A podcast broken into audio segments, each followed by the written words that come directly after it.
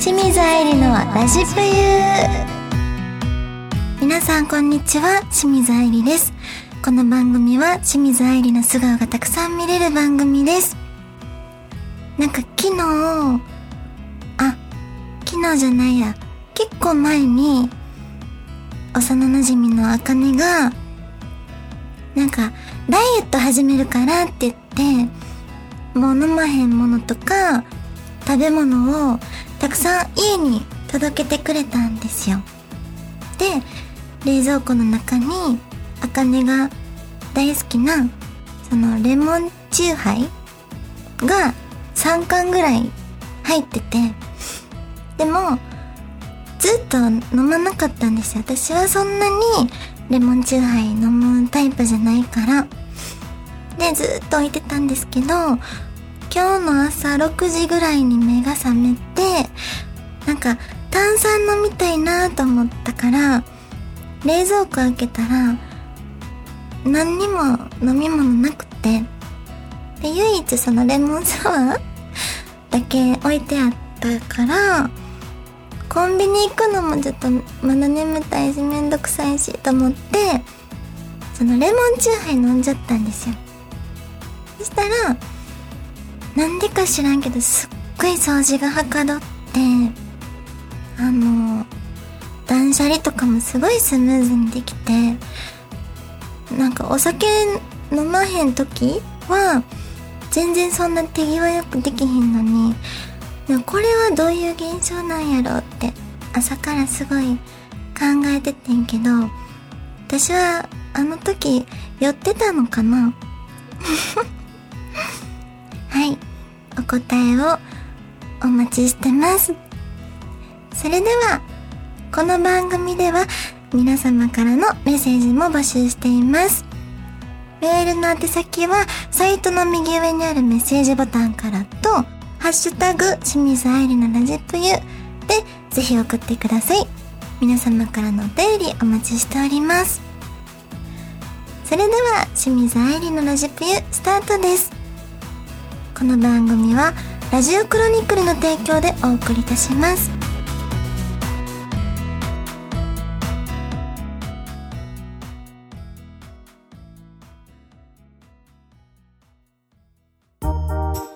愛理のお便り読んじゃうぞのコーナーです。まずはタンコブさんからのお便りです。当主スタッフの皆さんいつも楽しい配信をありがとうございます。早いもので今年も半分が終わってしまいました。いろいろな出来事があったと思いますが、上半期の総括をお願いします。うーん。まあ、お仕事で言うと、すごくお仕事が、あの、増えたというか、ね、いろんなことにチャレンジしていただいたなっていう記憶があります。記憶がありますっていうか、はい。で、しかもミヤとの出が出会いがあったりとかで、そのおかげなのか、すごく、さらにお仕事の量も増えた気がしてて、ミヤにも感謝やし、そう、本当にたくさんの出会いもありました。なので、こう、なんだ、上半期の後半はなんて言うんだっけ？下半期 後半期って言いそうになっちゃった。え、下半期は、あの、さらにね、お仕事も充実させたいなと思ってます。はい。続いて、微生物ハンターさんからのお便りです。こんにちは。お仕事お疲れ様です。清水愛理さんとペットのみやちゃんが大好きな大学4年生です。いつも SNS の投稿を見たり聞いたりして癒されています。えー、私生活について質問です。みやちゃんのお世話はいつもどんな風にしていますか？みやちゃんの綺麗な毛並みがとても好きです。一緒にお風呂に入ったりしますか？軸がしっかりしていて、たくましいところが魅力的な清水愛理さんですが、たまに YouTube でちょっとだけガサツそうなところも見ています。脱いだお洋服をポイッと置くところとか、演出だったらごめんなさい。みやちゃんの生活のお世話はペットのプロフェッショナルに頼んでいますか？気になります。ありがとうございます。あの、そうですね。みやのお世話は、本当に楽というか、すごくいい子です。でも、その、すっごいスイッチ入ると、ブワーって部屋を走り回ったりするんですよ。まだね、子供やから仕方ないんですけど。で、それもまだすっごい可愛くて楽しいし、なんか、いつも笑かしてもらってます。だからお世話をしてるというより、お世話されてるような感覚、ん？かな？あと、お風呂は、ミヤめちゃめちゃ嫌いで、まあ、とにかくやっぱり野良猫育ちっていうのもあって、赤ちゃんの時からお風呂に入るっていう習慣がなかったから、水をすごくやっぱり猫ちゃんってもともと苦手なんですけど、特にミヤは嫌だろうなって感じがすごいします。一回その、初めて連れて帰った時は、さすがに汚れが半端なかったので、お風呂場に連れてって猫ちゃん用のシャンプーでね、洗ったけど、もう大変でした。遠吠えのように泣いて、早く出してみたいなもう。で、お水かけたらもう、みゃみゃみゃみゃ泣いてて、相当怖かっただろうな、と思います。全然ゆるい、あの、お湯の出し方にしてとか、ね、あの、ゆっくり洗ってあげたんですけど、まあ、後半はちょっと我慢を覚えたというか、めっちゃ顔は怒ってたけど、我慢したるわ、みたいな感じの耐え方をしてました。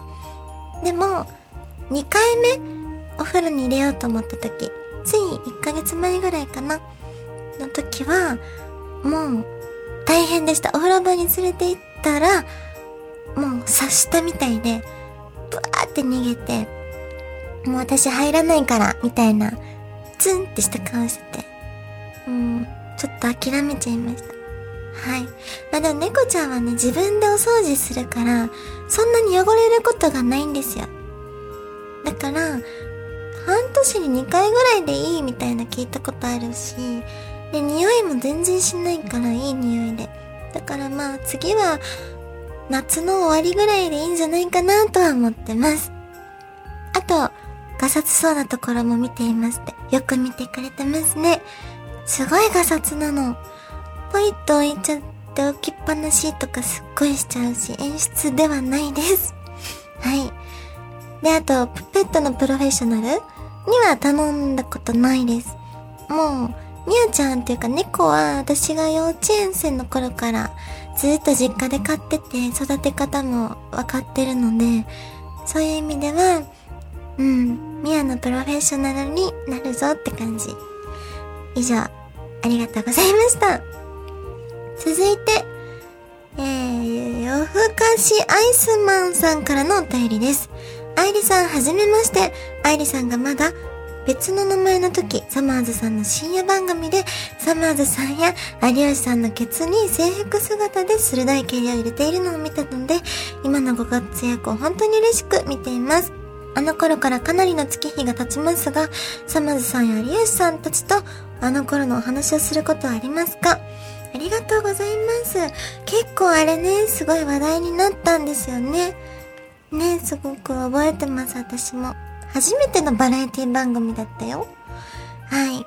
でも、その、いつだろうね。有吉さんは有吉反省会でご一緒したんですけど、そんなお話しする機会なかったし、お話できなかったけど、もしかしたら分かってたかもしれないし、分かってない思う忘れてるかもしれません。ただ、サマーズさんに関しては2年前に久しぶりにご一緒させていただいて、そしたら、あのしっかり覚えてくれまし、覚えてくれてました。大きくなったねみたいな。どこを見て言ってんのかわからへんけど、その、ね、あんな、高校生だったもんね、あの時、みたいな感じですごく覚えてくれてたので、またご一緒できるように頑張りたいなとは思っています。はい。ありがとうございます。以上、愛理のお便り読んじゃうぞのコーナーでした。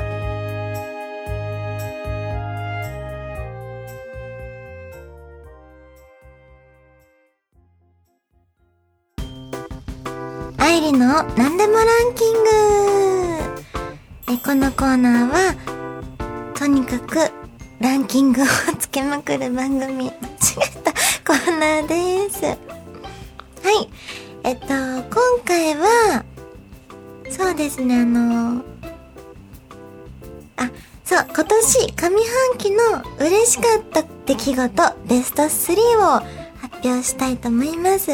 嬉しかったことはたくさんあるんですけど、中でも特に嬉しかったっていうのを選びますね。第3位。えー、上田チャンネルという番組にレギュラーで出させていただいてるんですけど、そこのゲストで、あの、どんぐり RPG さんが来てくださったことがありまして、もうギャグマシーンというか、ギャグをたくさん生み出して、あの、やってはる3人組なんですけど、で、その中の、えー、その時に、あの、愛理ちゃんにギャグを伝授しようみたいな企画がありまして、で、どんぐり RPG さんが、あの、間違えたどんぐりたけしさんだごめんなさい、どんぐりたけしさん。そう、どんぐりたけしさんが、あの、こういうギャグどうですかって発表してくださったのがあって、で、それが、なんかパンティーライン、パンティーライン、パンティーライン、湘南新宿ラインって言って、あの、ね、お尻をクイッとするギャグがあるんですけど、それを見せてくださって、で、後のお二方もいろんなギャグ見せてくれたんですけど、それがもうドンピシャすぎて、うわ、これがいいですみたいになって。んで、その時に上田さんが、じゃあ、もしまた、上田と女が吠える夜、愛理ちゃん呼ばれることがあったら、それ、やろうねみたいな、言ってくださって、できますかねみたいな。でも、タイミングがあればやってみたいです。とか言って。なら、小坂さんとか、ハマロンさんとか、あの、皆さんも、わ、ぜひや、やってよみたいな感じの空気だったんですよ。で、その、1、2週間後に、たまたま、また呼んでいただけて、そしたらゲストが、菊池風磨さんだったんですけど、そこで、台本にはもちろんないですけど、ここの流れなら入れても大丈夫かもと思ったところで、無理やりやってみたんですよ、一か八か。上田さんはもちろん知らなくて、こいつやんのか？みたいな目はしてましたけど、で、やったら、その菊池風さんがすごくなんか、あの、気に入ってくださって、なんかエンディングの終わる時にも、もう一回お願いしますって言ってくれたおかげで、オンエアされました。本当にそれが嬉しくて、上田チャンネルで、あの、生まれたものを他でもできたっていう、しかも、みんなとやろうねって約束をしたから、それができたっていうのが、一番嬉しかったです。一番じゃない、三番目に。はい。それがベスト3。そして、第2位。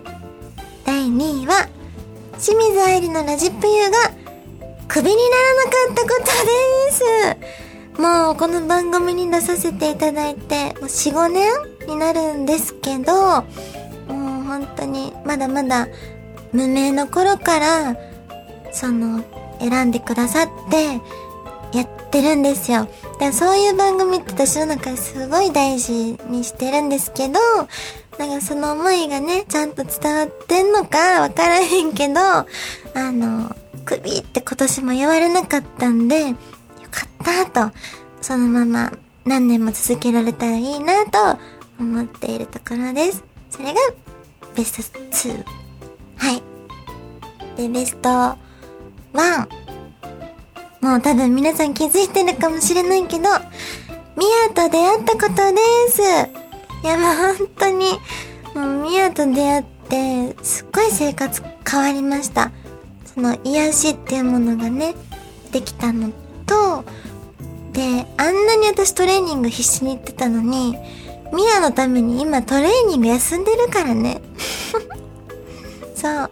言い訳にもちょっとしてるけど、そうなの。ミヤとの時間を大切にしたいからこそ、そのトレーニング今、サボっちゃってます。サボってるっていうか、はい。なるべくいかんと、家でね、できるトレーニングしようみたいな考えになってました。まあ、そろそろ復活はすると思うんですけど、ミヤも慣れてきたし、お家に。うん、そのぐらい、招き猫なんですよ、しかも。ミヤが来てから、なんかすごく、ね、貴重なお仕事たくさんいただけたりしたので、ミヤのおかげだよっていつも言ってます、ミヤに。な、ミヤは、すごい、きょとんとした顔でミャーって言って。それがまた可愛いんですけどね。以上、愛理の何でもランキングでした。